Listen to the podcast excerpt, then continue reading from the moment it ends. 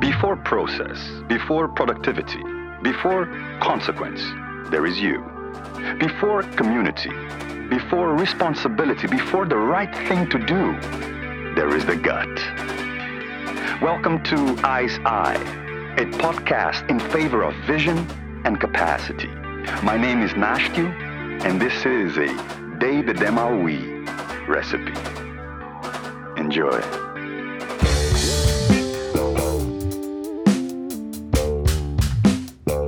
Eh, not your thoughts, not your feelings. Decide nothing. Obey the gut. Right there in the intestines. There is the eye's eye. Well, serves you right, spoiling people's best dreams. Yes, I know it's a lovely morning, but it was a lovely dream, too.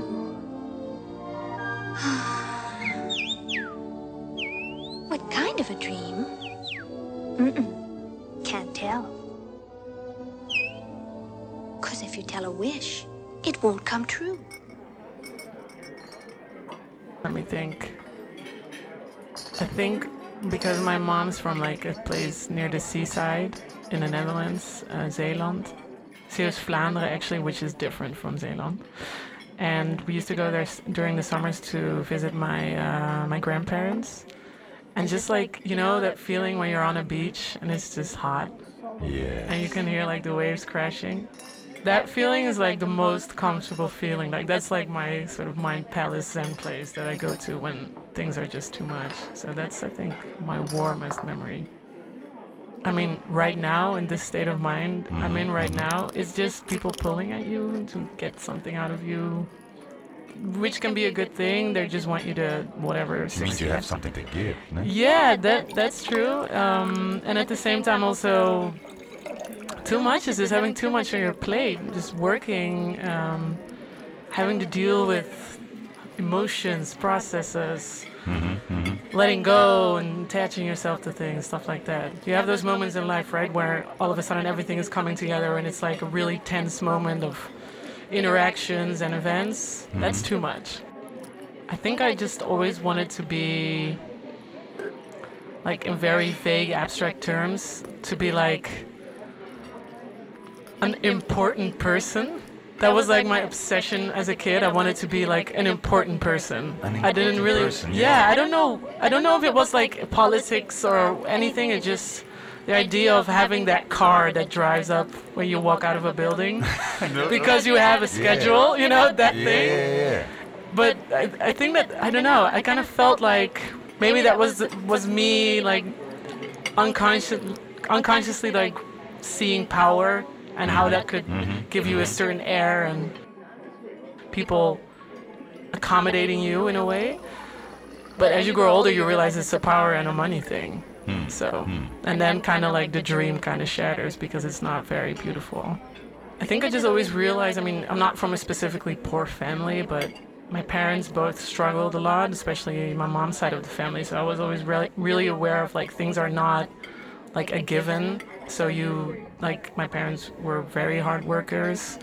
My mom was, um, she was a vice principal at a school specifically aimed for uh, young kids who were struggling to kind of fit into society, so like young delinquents or people with learning disabilities. And my dad worked at um, um, a furniture um, chain where he was an upholsterer. I mean, those two things were, I mean, they're not bad jobs, but they, yeah, they work, had to work a lot. Right now, um, I think in 2019, important for me just means that you have like a certain clarity more about how you relate to the world and what not necessarily your place as if it's a fixed thing but every every everywhere you go your relationship with people is a different one because there's a different context and being aware of that that's that's what important means to me right now not like relating back to me as an important person but the importance of how you relate to the world being aware of like structures and strategies and stuff like that. It's a bit. I know it's a bit of a strategic mindset, but I think it's Yes. like, even on a spiritual level, that kind of works. That's how you can perceive it. Um, importance is, I think, also just like some kind of freedom, which is not necessarily.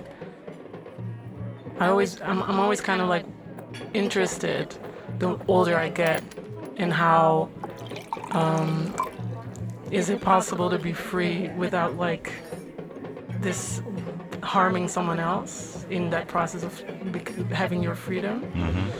Because the paths towards it are a little bit slippery i think in life. Um, you can make wrong decisions to gain some kind of freedom but at the same time maybe destroying something that is quite dear to you although you may not know it yet or that it's important to you or something like that but i mean i also think it's kind of like vague and I mean, I haven't been through too much, I always think, so how would I know? But Oh, please, you don't think that I. Hold your to- tongue. Now. It seems we have time on our hands. But I was only trying to. Silence! Time for vicious practical jokes. Perhaps we can put it to better use. yeah, power is a scary thing. Why? I mean, I Tell think, yeah, yeah, I think, I mean, you have different kinds of power, but when it comes to being, I think the, the most important type of power that you could have is just like the power of yourself and being able to find out who you are and what you need and how you want to be relating to other people. But power as like a thing in society is pretty, I see that as a pretty scary thing. I don't have it, but it's like, I don't necessarily have like power in, in, in a community, as in, hmm. I'm, I'm not doing something that I think, I mean, I think as a young writer, maybe I'm at a place where other people would want to be, but I don't have power over like an institution or a community or anything. I'm not leading some kind of um, art project, or I'm not like working in a place where you could get a subsidy, or, or I, I'm, I'm a teacher at a at an art school, but like that's it. Yeah. That seems to me like a very powerful thing to do, no?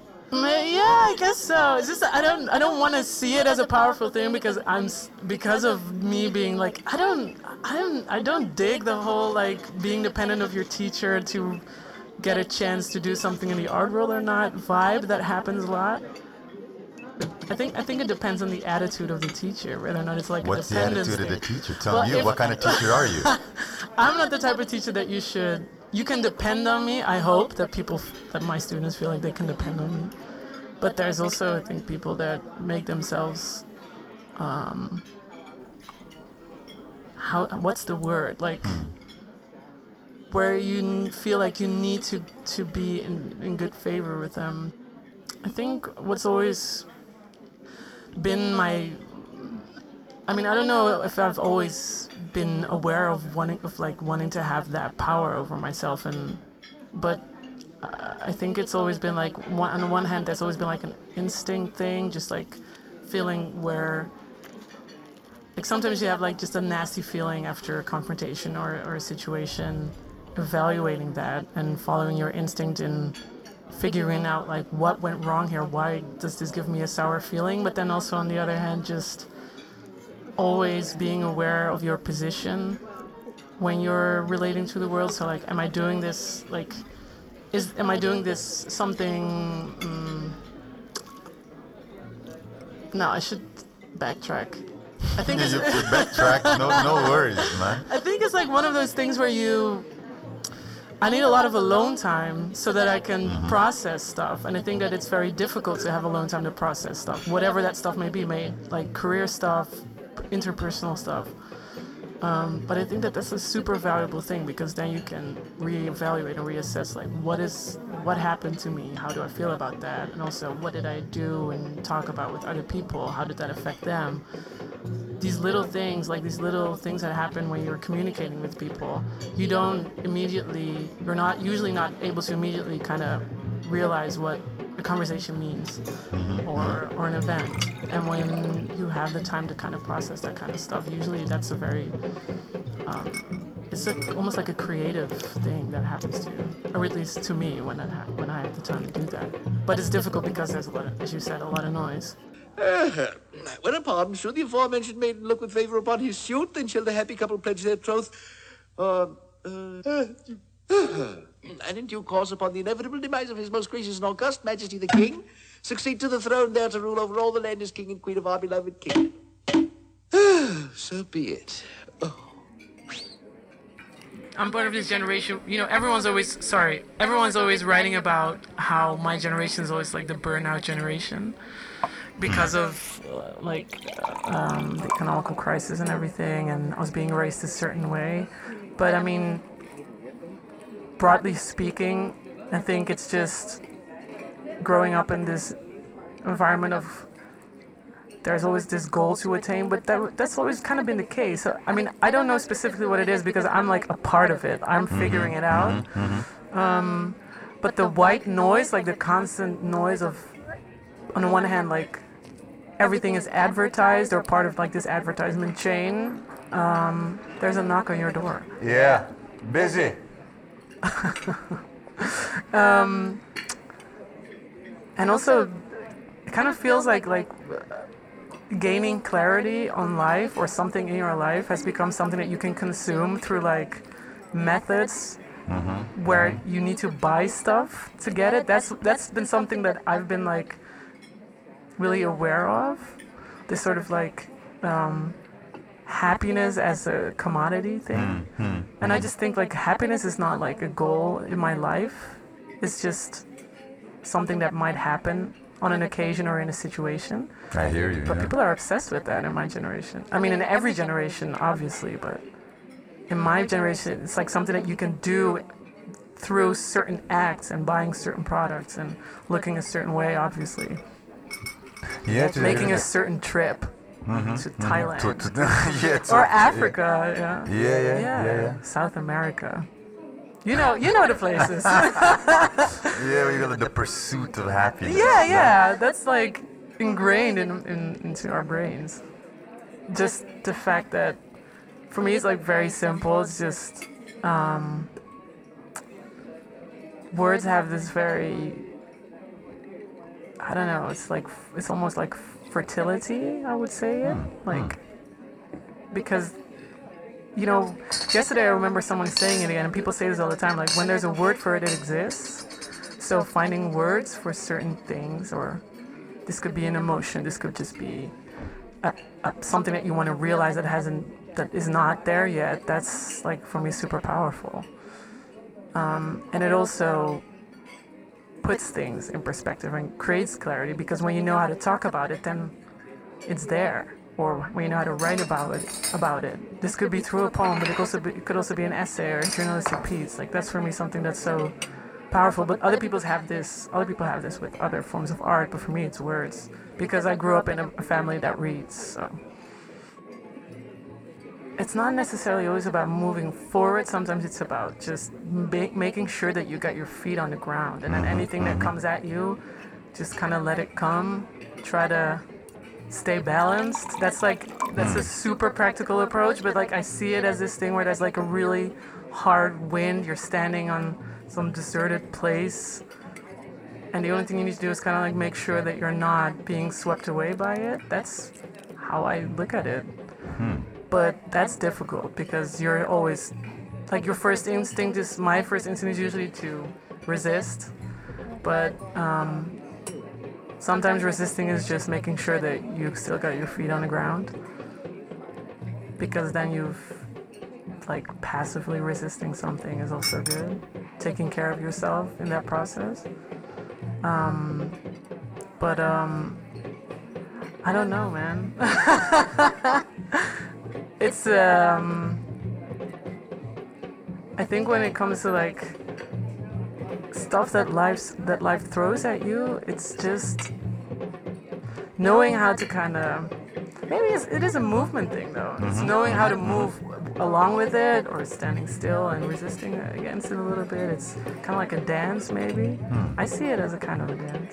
That's why i always a say cool it's a image. strategy. Yeah, yeah yeah, yeah.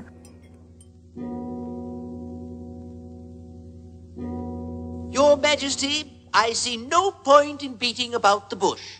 I regret to inform you, sire, that the young lady has disappeared, leaving behind only this glass slipper. Yes, I'll do it. No, I just can't. I mean, when I lost my father, I was not. I was like 19, so it's one of those ages where people kind of consider you old enough to be able to handle it because you're not really a kid anymore. And at the same time, it's like there's a huge part of your life that's gonna be like there's there's that person's not gonna be part of that. Um, so I was like on this really like um, Limbo, no? Kind Yeah, it was a limbo. unstable. it was super no? unstable, yeah. And then I went to college the same year, so I was like out of that comfort zone of home. Um, and the distance that happened, like by taking that distance literally, I realized how. I think I came to notice from like that sort of outsider perspective how my family was dealing with loss and how we had mm-hmm. been struggling together also around like the illness and the death of my father. But then at the same time, I was doing that too, but I was doing that like a little bit far away. And also being very aware of that I was like outside of that context a little bit. And then, you know, that gives you some kind of clarity, I guess, on how these processes go and that, that teaches you a lot. Even though it's still like super rough, you don't you don't learn it like consciously, but like afterwards when things are settling down and you're coming to terms with the loss of someone, you realize like, okay, this is this is weird. This is hmm, life, hmm, but it's hmm. kinda it's like keeping like all these balances and stuff like that. It's a kind of a strategy actually. Now, I mean, back back then, it's I think it's like one of those really raw things like trying to heal a wound so you can move on because that's like the first i mean in my case it was like one of the first things that you want to do is kind of like okay make it go back to normal because i don't know how to how to deal with whatever is happening oh sorry um, but then right now it's just one of those things that's a part of your life that you have to deal with? It's like a baggage. And it's it's sad but it's also something that makes you understand other people's pain and other people's problems. And in that sense it's also a good thing. Hmm. I, I, it, the ti- I think now I know that everything has that sec- that two sides situation. Like everything has a consequence that has that can be good or bad. Um, and back then it was just getting through the emotions one way or another. Usually pretty destructive ways, but now it's like no, okay, it's okay to take a step back. Don't try to fucking march through it. But yeah. I think for me, like right now, because I'm in the middle of a creative process, I'm trying to finish this novel. Um, but that has an effect, you know, you're an artist, so that has an effect on the rest of your life as well, the way that you go about the rest of your life. Um, I think right now it would be most feeling some kind of. I think it's on the one hand it's stability, but it's also a sort of airiness and a sort of freedom to like this beginner's mind kind of freedom. I always like that feeling of starting over or beginning something. So that's something that I would need right now. And then I'm also working towards to getting, hope.